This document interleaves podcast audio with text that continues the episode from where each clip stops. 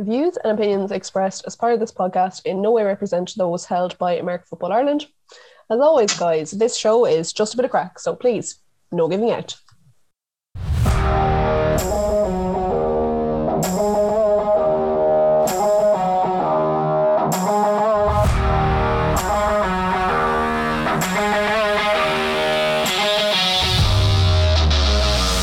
Hello and welcome to the Domestic Game Podcast, you through the insights and stories of all things American football here in Ireland.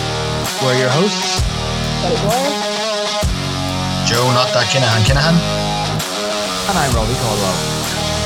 Let's get down to it.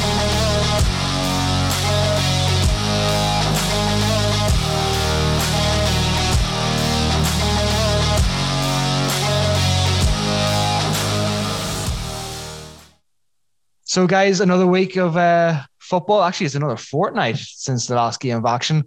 The uh, the Holy Trinity is back with you once again to to just go through everything and let you know what what happened around the league and beyond. Holy Trinity. I love that. That's so snow. The Holy Trinity. Well, with it being the time Easter Easter, week, I think I think we you know we'll, we'll keep with the religious vibes going on. Amen to that. We May I do have a cult though, like- following. We do. yeah. I uh, I must say that was the least enjoyable Easter I've had in a while. Just Oh, yeah? like Absolutely. the like just just knowing that it interrupted football put me off it immediately. You know, Like, I, I- like I I- have to say, from from Singapore, I mean, like Easter isn't. It's we get Good Friday off, but it's not hugely celebrated because it's so like uh, multi-religious and multi-diverse or or whatever. You know, it's a, a bit of everything, a mishmash of everything here.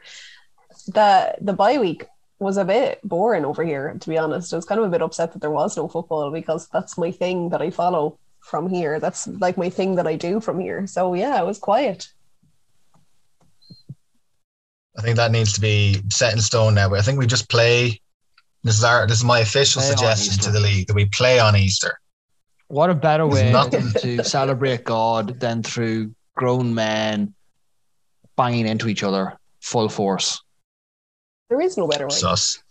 I think I think the Lord would love it personally.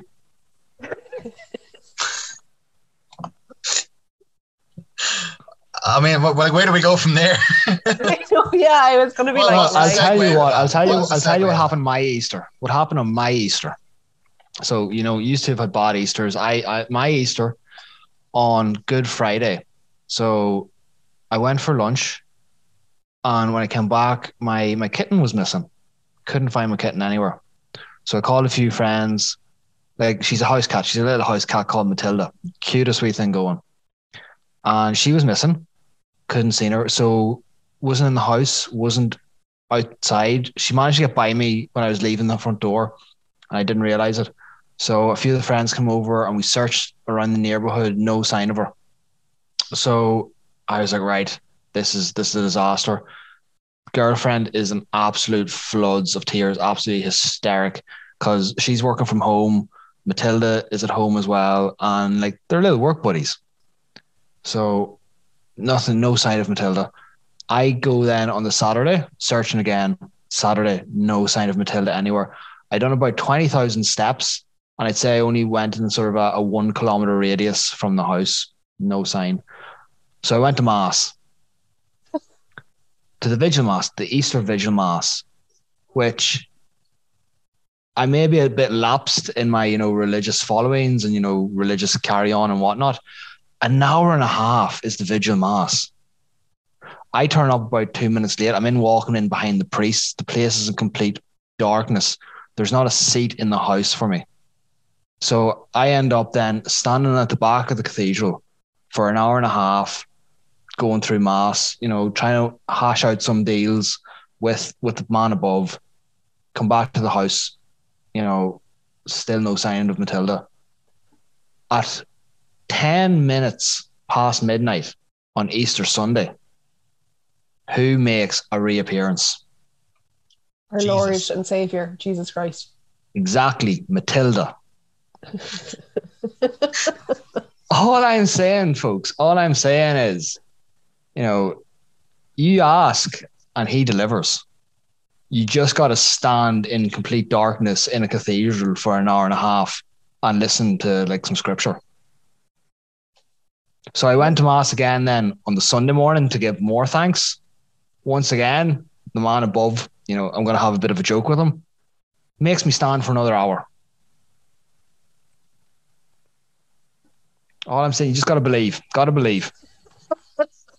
Right, right. So here's here's the only counter to this now, Robbie, that I'll say. Right. Okay. So, so like you know, grand, fair. Like Matilda came back, and that is fantastic. Don't get me wrong, that is fantastic. But that did come at the sacrifice of having no games. That's all I'll say. All I'm saying is, Joe, maybe if you had prayed a bit harder, the Eagles would have been Oh! available for again. Oh, no, no, no, I'm not having it. no, no, you you struck a nerve there, Mr. Caldwell. well, I'm glad that we've You'll be found getting our more way- death threats soon. No, he said more death threats. Yeah, like, that's brilliant. One is Um, never enough. but yeah, I'm glad that we've we've somehow managed to find our way to the football there. I don't know how we did it, but we found our way to football. Uh, even before we move on to it, I will say that we have a new distributor, guys, for this podcast. So you need to probably like again. You probably need to subscribe again wherever you are listening to it. Um, but it should be much more available to you. And that's how you do a segue, Rob. Um, so back to the to the football. so, um, uh, for me, the standout thing from let's say last week. So I mean, we didn't have football last week, but but the previous week, week five. Uh, for me, a kind of a point of note is that it seemed to kind of go according to the script. Like, are you agreeing with me? I don't feel like we learned anything hugely surprising. I feel like the the games went as as expected. Uh, what are your thoughts on that, guys? Absolutely. Like I don't think there was one major shock um, involved. Like the teams that we all thought were going to win all won. Um, the teams that you know were on the end of more or less an annihilation, um, they just crashed and burned, and that was that. Like- Winking a nod there. a wink, a wink and a nod, hashtag crash and burn.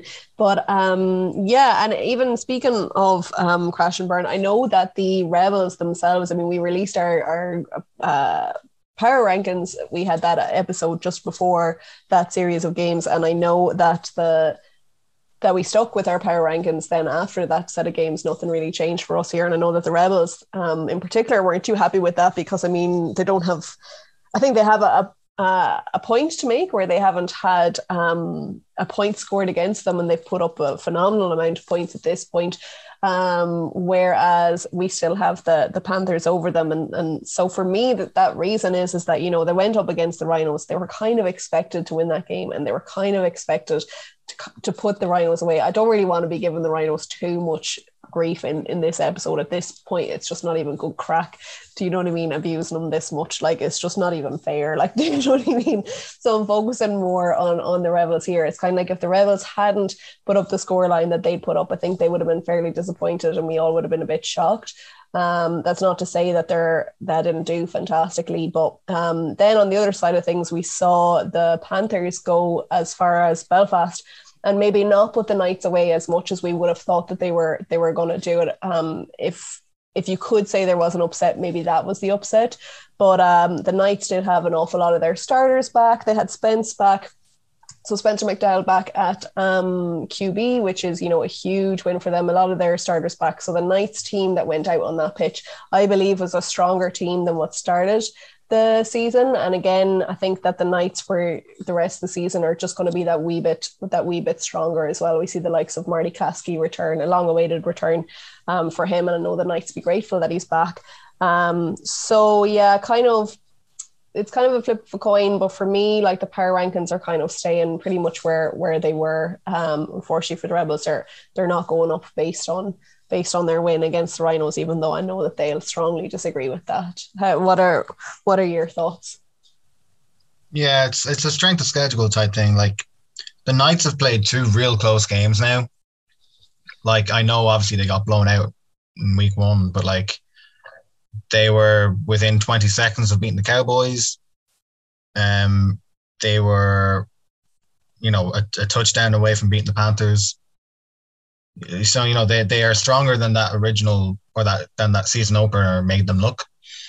Um, but I think because of that, even though they didn't beat them by nearly as much as the Rebels beat the Rhinos, I think the Panthers, by beating a stronger opponent, two strong opponents now at this stage in the year, maybe are like very, very slightly more deserving of that second spot. I do think the Rebels will climb into that at some stage, though. I agree. I'm not. Uh, they they won't be. They won't be a three for very long, in my opinion. Yeah, I agree. I think that the Rebels are are kind of the dark horse almost of of this season. Like we probably weren't rating them as high as what um we what they are showing themselves to be maybe at the very very start of the season coming out of the covid years but i really get the feeling that they're very very strong they just haven't had the opportunity to show it yet um, mm. this year but still remaining with the rebels i mean they're coming up against the knights this weekend um, so going from a review to a preview um, I feel like um, this is an exciting fixture because this is probably the first time that we're gonna get a good benchmark of the teams. So there's two games that are standing out to me in terms of ben- benchmarking teams, and it's the Rebels and Knights, uh, which will give us a lot of information on both the Rebels and the Knights, and then the second one is UCD and Admirals. You know, this is uh, the first time that we're seeing the Admirals play since what was it, week one against the Rebels. Yeah, like it's going to be like both those games are really going to sort of set a you know, it's a possible turning point in the season already for like that entire division. Like the Perrys have said, the Knights, despite that, you know, week one blowout, they have been getting closer and closer. They seem to have got their, you know, their ship together and they're, you know, moving in the right direction. Uh, so them playing against the Rebels, if they can hold that tight, if they can even get a win, that would be sort of massive for them. It's down in Dublin, so I can't really see it going any other way than a Rebels win. But I think if they just like dig deep and just sort of stay committed to what they're doing, they really like, you know, they've shown us so far that they're not to be written off just yet. They're close. They're close. But they still like they're still in contention for staying in this division. And then with the the UCD and the Admirals, that UCD Cowboys game, it was a lot, like a lot further apart than I could predict it. I thought things were going to be a lot closer. UCD running up 40 points.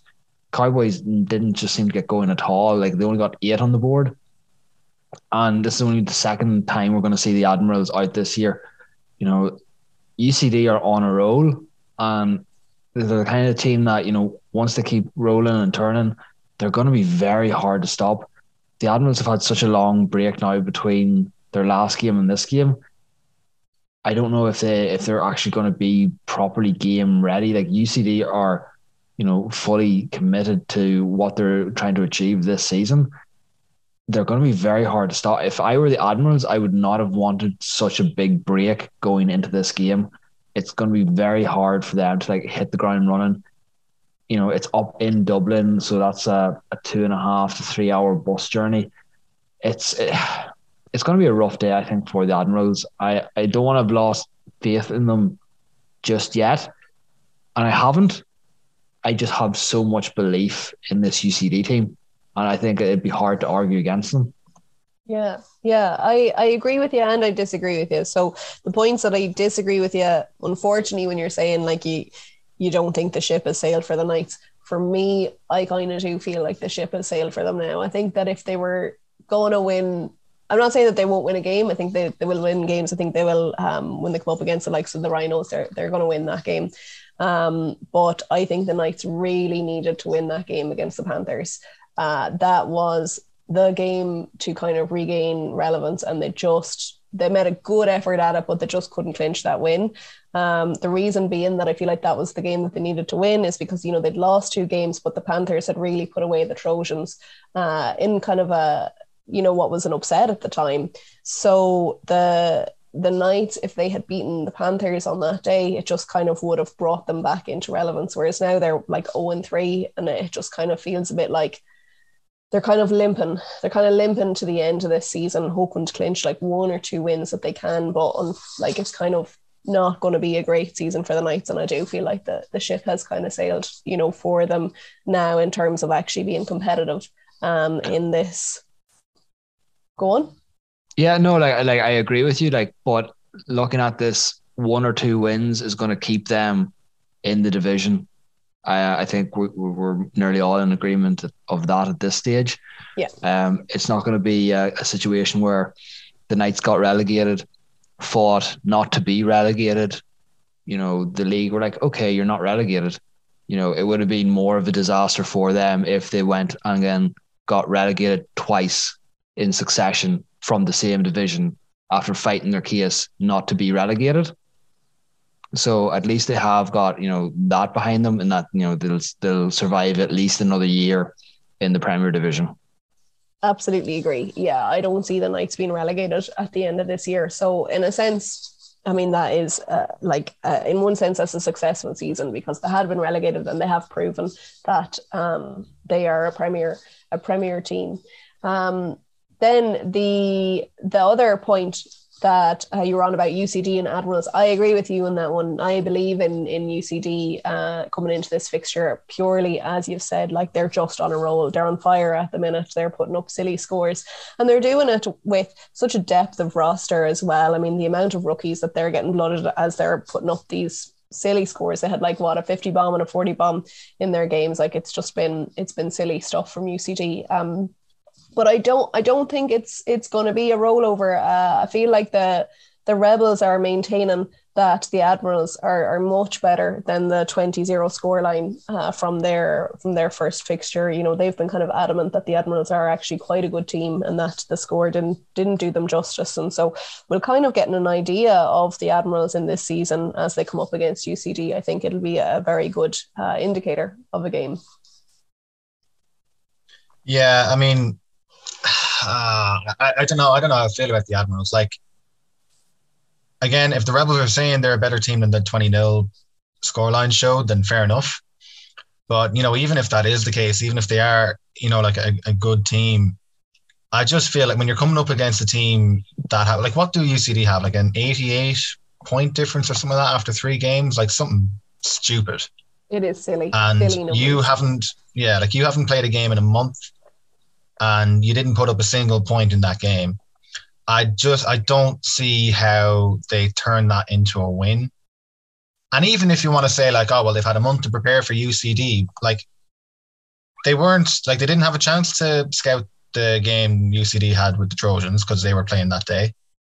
So unless they were at the UCD Knights game, they didn't have a chance to look at them. So it's not even that you could even argue that they could prepare for something that UCD do particularly well. Like they haven't had the chance to look at them. Yeah. So I just think that, you know, coming off a, a scoreless loss, having to wait a month for the next game and it's against the number one seed in the league, I just don't I don't see how the Admirals come out of this one with a win. So they could be competitive, but I don't see them I don't see them winning. Yeah. So you think that UCD are gonna sink the admiral's ship.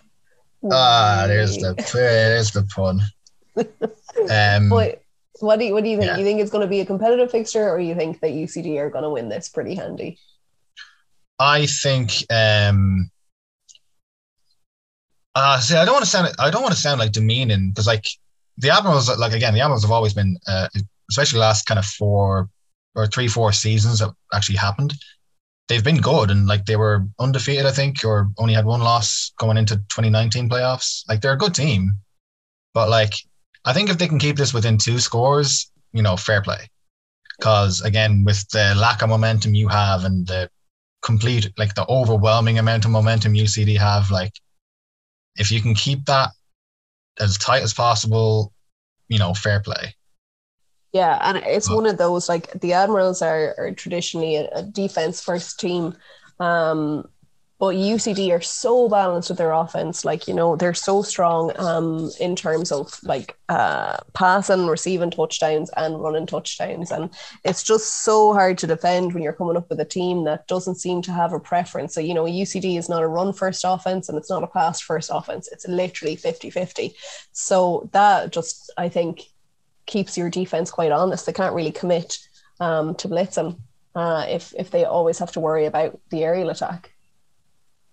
It sound like a unanimous UCD from the three amigos. Yeah, I would agree. Um, Something I just to move on from Joe on about how you know UCD have been on an absolute scoring roll, and it's just you know putting up silly numbers. Uh, Did anyone get a chance to look at the score from the Crusaders Vikings game? Yeah, that was stupid. What, What the happened happened there? Like I, I when I looked at it, I was like, no, this has to be some sort of a typo. These aren't, you know, AFI scores. This doesn't happen in this league.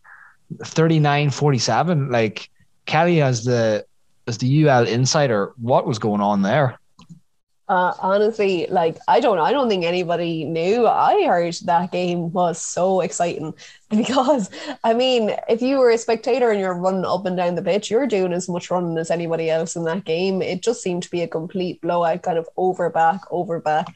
One thing um, that I will say is that uh, it's fantastic to see the emergence of the young QB that is uh, Kieran or Kieran Gilhool. So Kieran has been following the Vikings since he was a young lad, like a small wee fella at games. I can remember him. He's 18 now, and uh, he took kind of his first starting uh, uh, starting snap on on the pitch and scored, I think, two touchdowns on the Crusaders. And the Crusaders, as well as we know, like we've we've called them the team that everybody loves to hate because they know how to get into teams' heads, and they particularly know how to get into the head of a of a of a quarterback, especially a young quarterback who's been waiting a long time to get on that pitch. That just seems like like a, a, very easy target for them. And I think they were poking a wee bit of fun at the size of him in good jest. I don't think that it was taken um, badly. It's all part of the sport, you know. But um, I think that in fairness to Kieran, he kind of took that as fuel and uh, was the QB that clinched them, clinched uh, the Vikings the win on on his first uh,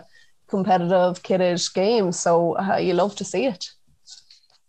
Like they had an absolute day out there. Just both teams just appear to seem to have forgotten how to defend, and just like offense all the way. Like I'm, Yeah. I'm all for it, but like craziness. You say I- that, Robbie, but there there was uh, there was five turnovers on the day as well. Like it wasn't that the defense just kind of sat down and was like, yeah, just you know, touchdowns. You get a touchdown. You get a touchdown. Like it was like, was there three interceptions by UL? Uh, I'm just trying to. Sorry, here's me looking through the um Stats AFI man. game That's stats uh, spreadsheet that we have, and that's a little reminder for clubs. Make sure you're sending in your um, stat reports after games, please and thank you. Uh, I love you all forever. But uh, yeah, there was three interceptions by UL. Um, the Crusaders had two fumble recoveries. Like it wasn't that it was just like, ah, sure, the offense are just going to go down and score. Like there was like it was a really well fought game Yeah. and I, I I just came out of nowhere. I didn't I didn't never expected in my wildest dreams to see like a Chiefs Rams or Chiefs Bills style game in Ireland. But there you go. And you'd have never expected it from Division One as well. So honestly, fair play, boys, for for making us look good down here in, in the middle rung. We can play Like, it's, football it's, too. it's quite a pity that like you know more games aren't recorded uh, and that we don't have more video footage because this Yeah. is something I would have loved to have seen. Like if if every team had a video cam the way the uh, the Vipers do, and Yeah. just stick that up before your game, stick it you know that it streams straight to YouTube. You know it also saves it. Then you can go back and watch this game. This would be a great way to spend your Sunday afternoon. Hmm. I think Like I think of well, think of all the highlights that were missed from this game.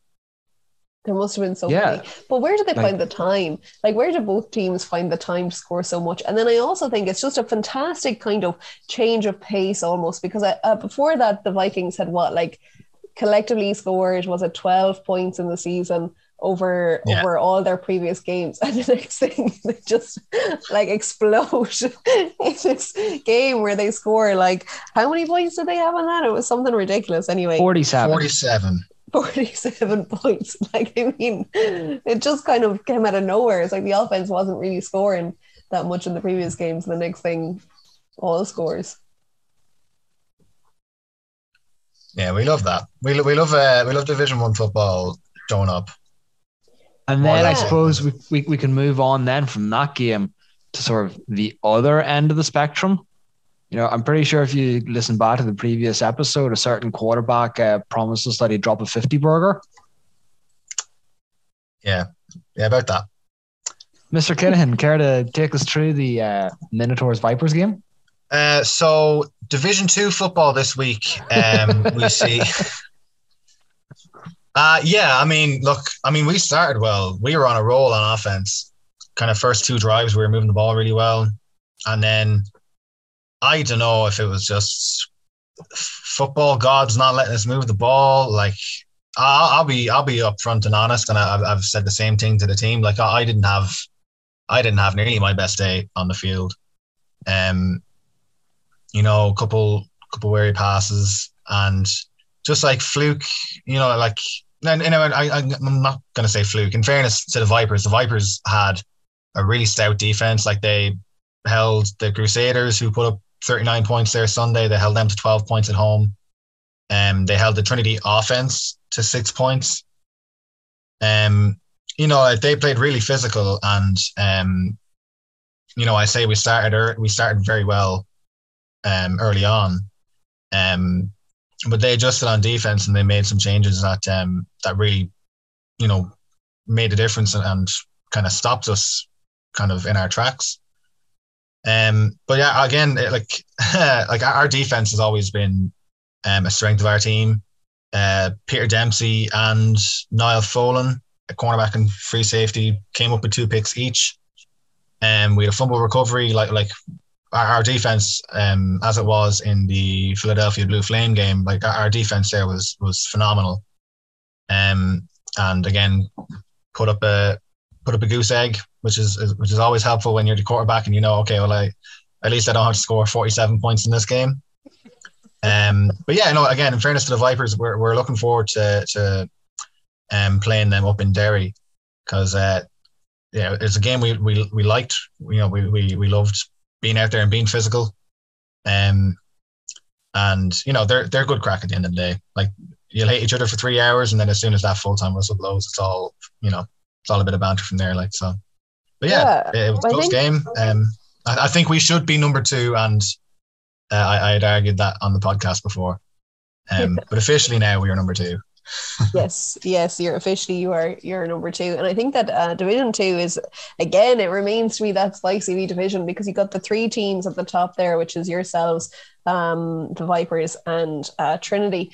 Um, is an interesting one because obviously, like the game that you had against Vipers wasn't a blowout. They'll have learned an awful lot from that game, and so you know you just don't know how that um, how you're gonna meet again in the future. Same with you though, you'll have learned an awful lot, and um, you'll probably be ready for them by the time you meet. Trinity at the minute is is number one seed in the division, but uh, I've heard that Trinity is actually uh, struggling for numbers a small bit, even though they have yet to concede a point um, against them. They apparently only had maybe one or two more players than the Eagles did have in their fixture against the Eagles. Um, there at week on week five. So you know maybe a few concerns over the health of that of that Trinity team, though they do seem to be um, staying at that number one seed. So it's an interesting one because at this moment, that's the division that I, I really would feel the least comfortable in in trying to pick a, an outright winner. Yeah, it's like when you hear news like that that Trinity are struggling for numbers and it's only April. Usually that's something that doesn't happen to till sort of May June part of the season you've already had the Eagles pull out of a game. If Trinity numbers are going down, that is worrying. It's kind of thing that you really don't like to see or hear in this in this league at all. When you start hearing about teams struggling with numbers, it does start to worry you. Trinity, they have so many good players. They're so like we've seen it throughout the years where they have great players, you know, in kitted and flag, they just need to keep them all together and just actually complete a season. Like, there's no reason why they shouldn't be back. You know, they've played Premier Division football for year upon year, and it's really just been sort of player retention at the end of the day that has let them down time and time again. And I really like, I hope that come come the end of the year that they are up there battling against the likes of Joe and the Vipers, and that they don't kind of just fall by the wayside over the summer months. Yeah, Hope so too. On that solemn note, then, um, I think we can do quick predictions for this weekend, just to kind of to clarify that, we'll move on to the next one. So for me, my winners are the Rebels over the Knights, Panthers over the Rhinos, UCD over the Admirals. I'm going to go Giants over Pirates, and then unfortunately the Mavericks and the Razorbacks game isn't going ahead. Uh, Rob, Joe, what are your quick predictions on on this game week six? Uh, I can't really argue with anything there. Uh, let me just try and look through the list here now. Giants, Yeah. Panthers, UCD, Rebels. Yeah, like that's that's Yeah. the way it's going. I like. I know you can't actually bet on AFI sports. Like Why? Why? But Aiden, that's the next thing we need to sort business out. We need we need a That's a governance uh, issue, but you know, We need a sports uh, betting partnership with. Uh, FanDuel. if we tell you what, right? I know this is a completely different. This is a complete uh, aside. Um, but if we had like, um, like a partnership again, like a partnership with something like that, like that's a bit of funding that would help teams getting, you know, like keep numbers together with all of the hundreds of thousands of, of, of euro that would be being gambled on AFI games.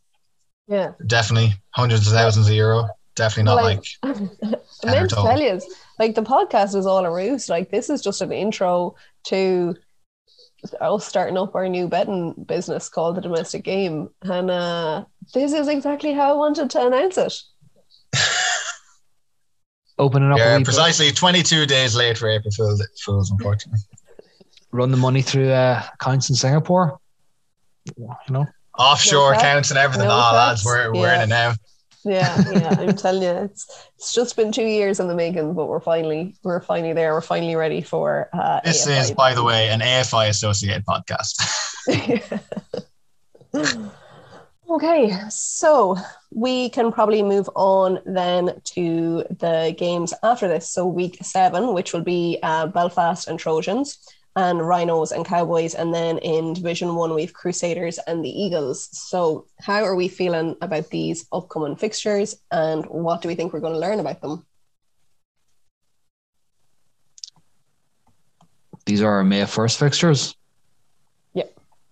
Well, I'm pretty sure you've like you've skipped a, a very important game there, which is the Mavericks uh, heading down to Hoth to take on the Pirates. Oh, come here. The Mavericks are going to win that game. Like, do you know what I mean? It's just one of those. Mavericks are just beating everyone at this stage. It's not even fun. You can't even be enjoying this season. Um, no, I we they really are. Mavericks are like enjoying the season. Disappointed they're not having a game this week, but I think as a division, that division is kind of over. So we will we'll go we'll go straight in at the Premier at the Premier Division, the Trojans versus the Rebels, which I am gonna put out there as you know it's the do or die game for the Trojans this year. You know, like Big T have told me not to write them off just yet. I've had faith in them since the beginning. This is the time where I need them not to let me down. It's going to be a hard game coming up against the Rebels down in Dublin. Like if if they lose this game, I do think it is sort of season ending for them for having any sort of championship hopes. Yeah, I agree with you. They've and they've so much to worry about there. Like, I mean, uh, we see like Ty Henry is starting to go off now at QB. We've been talking about the, him on this podcast for a good wee while, so it's good to see him kind of fulfilling that that potential. They have wide receiver Greg Johnson, which is such like a huge threat, kind of over the top. There, that need to worry Kenny. McCarthy, Conrad Cook. You know, you've got um, Sunshine Twenty. Yeah, yeah, yeah, yeah. like the list the list for the rebels just goes on on and on. Like at this stage like most of those players have become household names. You know who they are. You know what they look like. You probably follow them on instagram and they probably don't follow you back. It's it's just where we are in society at the minute. Like like if the trojans can't take the win out of this game which going on how the season's been going so far is very unlikely their season is going to be more or less over. They need to secure the win in that in that May first fixture. It's Yeah. simple as That's expert Joe Kay, uh, do you agree with Rob saying Trojans basically will be down and out if they don't if they don't win this one against the the Rebels? Uh, yeah, if they don't win, I mean, what they'd be would it be zero and three or zero and four this stage. Yeah, I mean, it's it's hard to come back from that, really, isn't it? Like, um, yeah, to be zero and three. I don't see anywhere else down the schedule. Like, I mean, they might get lucky and scrape themselves into fourth, but it really is like they really do need to win this game. And the fact that they're away, and the fact that the Rebels are rolling, Ty Henry is going off. It's gonna be. I mean, I'll be at it. I hope, because I think that might be that might be the game I'm most looking forward to, apart from like my own, for the next like for the next month and a half, maybe. Like that's the one that I've got. Like I really love to go and see that game. Like the Rebels know how much that means to them. Like if they're able to start the season, they'd be what four and zero. They'd be up there with, uh, if you know, if we're predicting the. that Well, UCD cur- currently, win. currently the Rebels are sitting at two and zero. So if they get that win now This weekend? this weekend, yeah, Yeah. that's going to put them three and zero. And then yeah, if they get that win, then the following weekend four and zero. Like Yeah. that puts them in such such a commanding position. I think like that game means so much to both teams. Um, I also like again. I think the Rebels know that if they if they go ahead and, and if they lose that game, and then they've three weeks off, thinking about you know having that loss in the back of their mind. Ah, yeah, it, it's going to be a great game anyway. I'll tell you that much. I um, yeah, I'll be looking forward to it for sure. I think the Rebels might scrape. Well, I don't want to say scrape it out, but it'll be a really hard fought, maybe like one score win for the Rebels. I think. Yeah. I know the Trojans have like quite a few people out injured at the minute after the previous Yes. game. If they can come back in time, that would be a, a big help for them. it's like how many key players can you lose and still be competitive? That's that's a, a massive question. Like only the Trojans can answer that one. Like if if they can't get back some some of their starters come next weekend, it's it, it could end up being a bit of a bloodbath. Yeah, and I think with all the um, kind of trouble they've had in the defensive backfield, like you know, Ian Cahill put up the four or five touchdowns on them. You know, Ty Henry is capable of Four, I think. putting up the same numbers, very similar numbers. You know, they've had what a month or three weeks, or what they will have had three or four weeks now to hopefully shore up that much, shore up that backfield as much as possible. But like, it, it's a it's a weakness going into the game, and the Rebels' strength at the moment is their pass game, or at least with Ty Henry there anyway. So, Yeah. I think that's the matchup that they'll be looking to exploit. Yeah, yeah, I think that's uh that's good insight actually on that. Um, you know, for me, do I see the Rebels going four and zero on that? It's a tough one to call because the third game is usually where the Trojans actually start to get it together. That's usually in the season where they begin to to to hit their stride. I just feel like this year it's going to be two games too late to be hitting a stride, and I do I do see the Rebels going four and zero, uh, and I see them like definitely moving up to second string, maybe even uh, or to second seed, maybe even moving right up to that first seed. I, I really think that this this league could come down to the Rebels and UCD at this point. Uh, we touched on the Panthers, and it was something that I wanted to say before, where we spoke about teams like the Knights um, kind of getting stronger um, from game to game to game. The Panthers, for me, are one that I'm afraid that they may have gotten a wee bit weaker after the last game because they had some significant injuries um, with Ben Ruligan getting injured, and again uh, Ray Burke getting injured. So just don't know how long they're going to be out, but takes out huge two huge threats, uh, both on the ground and um, and in in the passing game. So it's one of those where uh, it's an interesting it's an interesting Premier League this year. Like I kind of I do see the Rebels going going four and all. Kind of feel like at this point it's really UCD and, and the Rebels that are kind of going to move. I feel like to the to the top of, of that league pretty pretty quickly. Yeah, like they've they've both kind of set their stall out of like what the type of team they are. Um, both very efficient on the ground, very efficient through the air. Like I'm really excited. Like it's it's you're waiting so long. Like their game against each other between UCD and the Rebels isn't for so much later in the season. It's like everything's kind of now going to be building up to that game. Uh, I know one of them's playing the Panthers in between. That's to you know add a little bit of extra heat to the fire. So I think we nearly have like sort of the three teams in that division that have kind of like already raised themselves to the next bar, and it's going to be just just just seeing how the whole dynamic of each of those teams going against each other plays out is going to be like leave things very very interesting. With Ben and Ray Burke currently out, you question, you know, like the two massive parts of the Panthers game. We've seen Ben out doing photo shoots though during the week. Like the man was jumping into the sky like nothing ordinary, uh, diving around, smiling for the camera. He didn't seem to be too hurt, in my opinion. So that stuff like that, I can only take as a positive. As for Ray, um, Kelly, you're probably the better insider on on that track. You know, if he can come back as well, things like things. There, there's enough time for them to get back back in action, back in the game, back kitted. Um, I wouldn't take it as anything too serious just yet. Yeah.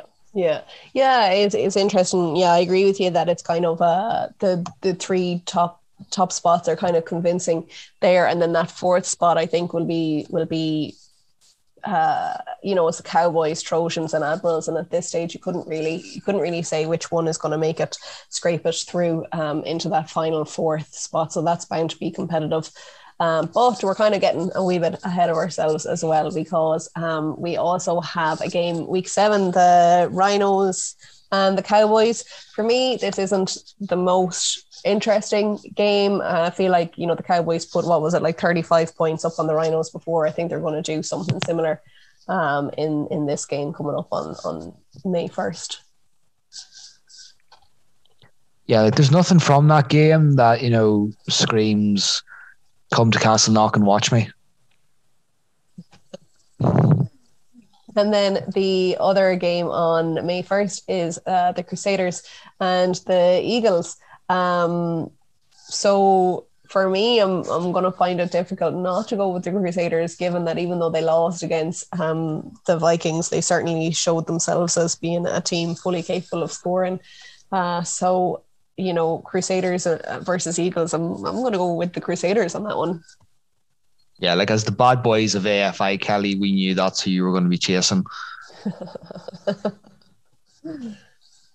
I mean, it's just yeah. Uh, I mean, y'all know how I feel about the Eagles. I, in fairness to the Eagles, like they they they didn't get completely demolished by Trinity, which is kind of what I expected. I expected a kind of UCD Knights, Rebels, Rhinos type scoreline there, if I'm being honest. So they at least keep it kind of, you know, somewhat respectable.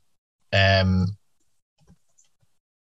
yeah, I just again with with Crusaders putting up 39 points there last week, it's hard not or you know the last game week, it's hard not to think that they do something similar to to the Eagles, like you know. Yeah. Yeah, like they've set it like the Crusaders have basically set a benchmark for how many points they can put up at home against what a, a team in UL that you know we were actually quite you know intrigued by of how they'd played a team like UL who had actually quite a good defensive record going into that game. If the Crusaders are putting up 39 against a team that prior to that was you know, being very, basically very, very strong on defense. And now they're going up against a team who haven't been, you know, in any way sort of proficient on offense, whose defense has, you know, let in quite a few points, few scores. The Crusaders will Crusaders will be eyeing this game up as sort of they should be looking to like just romp home with the victory here. Like they they have the capabilities to put up high scores against good defenses. Eagles they haven't been blown out of the waters by any means, but they're going to be like an average team. They've pulled out against Joe. You know, they've lost their other games. Crusaders really should just get an early stranglehold on this game and just just keep going.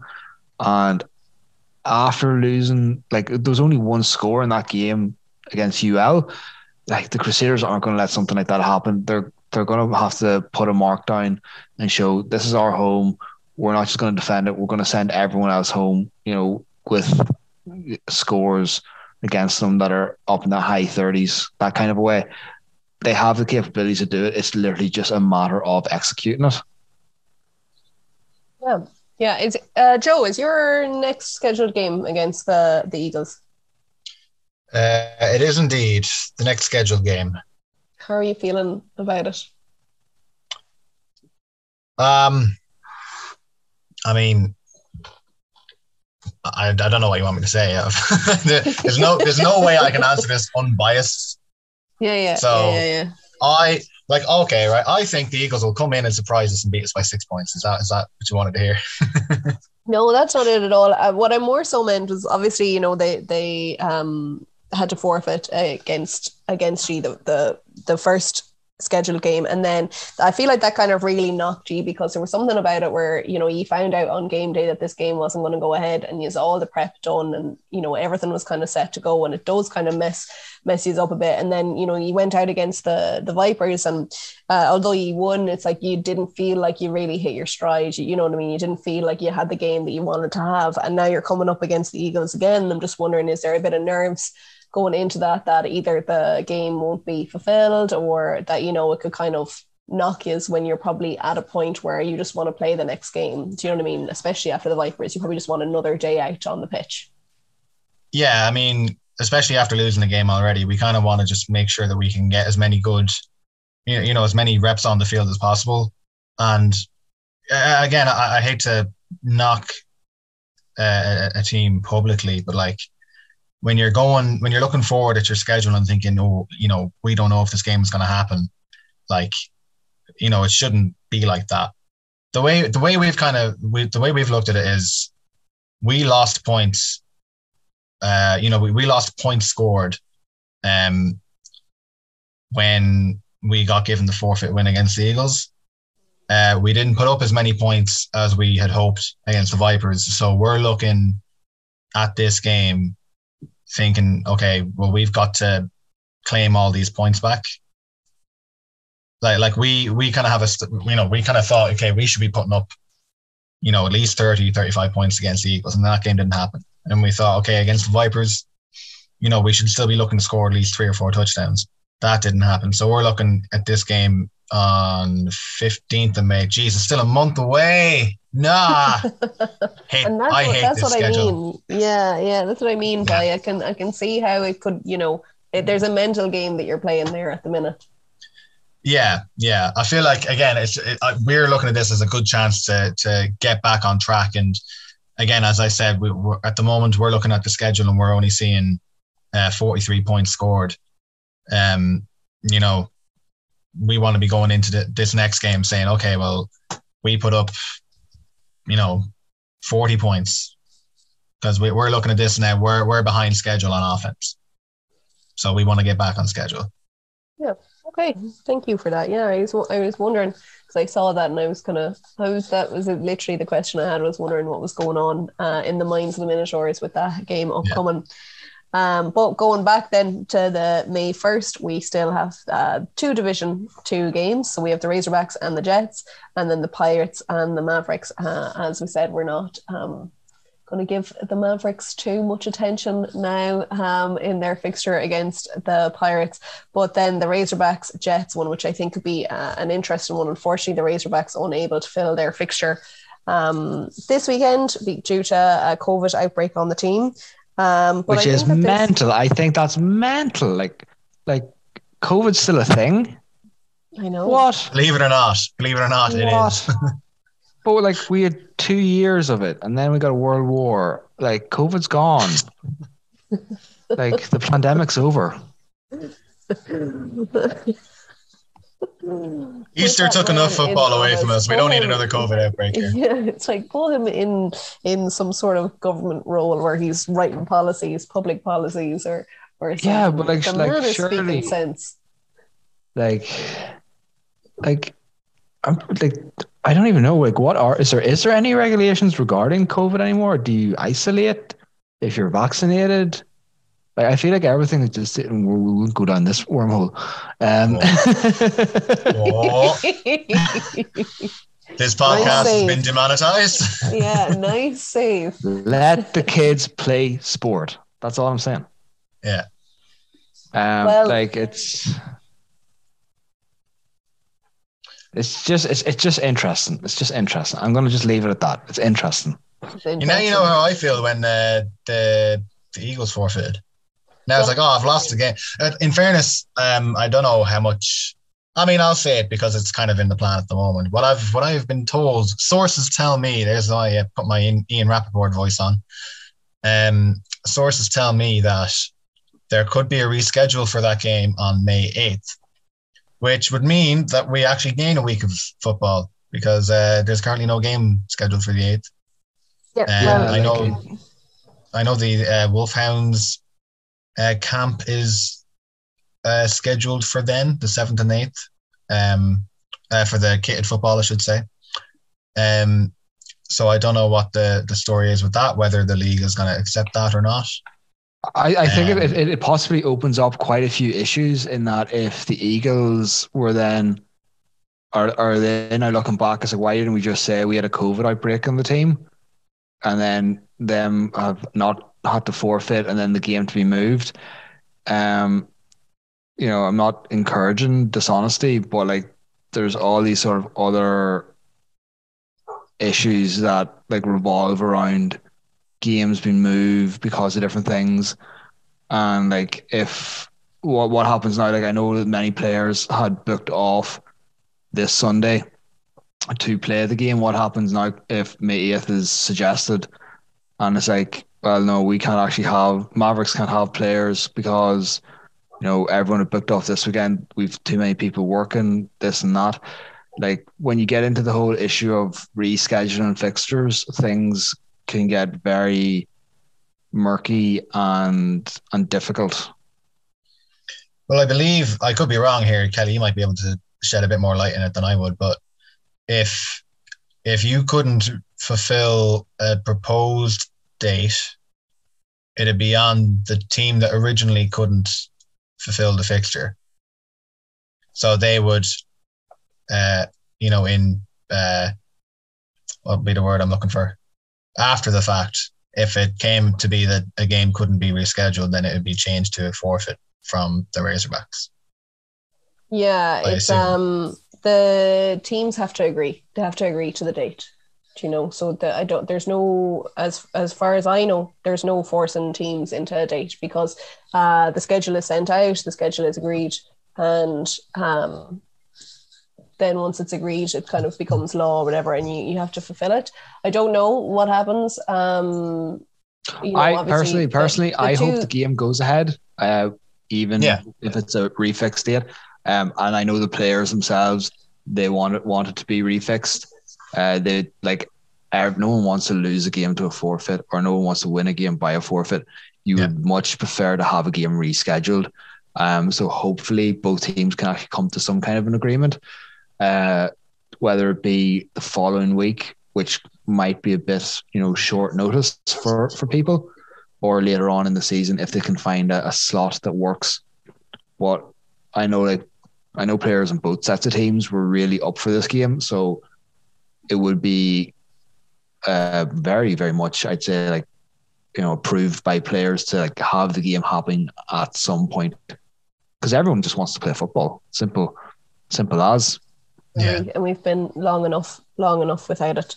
Um, but the Razorbacks and the Jets on May first. How are we feeling about that fixture? Well, I know Robbie isn't rooting for the Razorbacks now anyway. yeah, you know, Although, will you? Because, I mean, you could probably afford to have the Jets pick up a loss or two. Like we're going to get into the whole gamesmanship of it. mm, No, like like like as we've said, like the the Razorbacks have like many a, a Lions player on them, um, and the Lions are a team that I I've got on really well with over the years since they started. Um, the Jets as well. It's a good few players there, which should be quite friendly with. So from from an overall point of view, like just hopefully that the game goes ahead. Um, I don't think the Mavericks at this stage or at any stage throughout the season are actually looking to the results from any other fixtures within the division, and it's kind of just within the camp from even talking to them. It's it's kind of the mentality that here stick out against us whoever you want on that pitch, line them up, and we'll just knock them all out of the park. It's as simple as. Yeah. So with that being said, would you feel confident going into the Pirates game? like unfortunately like myself i uh, won't be available for the pirates game as i will be uh, in an unnamed european country on a stag doing unknown things um all legal my god I feel like when you have to say it's all legal, it probably isn't. Yeah. different different countries have different laws and you shouldn't judge them for that But anyway, the Jets and the Razorbacks. Uh, slowly back on track here. Yeah. so Um, Jets, Jets Jets and the I think I think at this stage, uh, like the Jet or the Razorbacks are actually sitting in second position in the league, um, and that's just purely they've got a, a better points differential than the Jets. Coming up, if we actually had this game this weekend, you would sort of get kind of a, a better idea of who's ahead. You know, will be the Jets or the Razorbacks? Um, from from what I've seen from the the Donaghy Group Invitational Cup, and then even the game between the Mavericks and the Jets. Like the Jets aren't a team to be just you know, like they're not going to just roll over for you. They have some quality players, outside linebackers, pretty good. Um, then you know, like we said, the Razorbacks. I, I supported them at the start of the season for for when I found out about the uh, the Lions players coming over it's it's, it's going to be a close game. I feel uh, if Suntan is back in at running back, that would be interesting to see how he fares. He's quite a big-bodied man, difficult to take down. I just want the Jets to pass the ball. I want the Jets to pass the ball. Like we said this on on the previous show.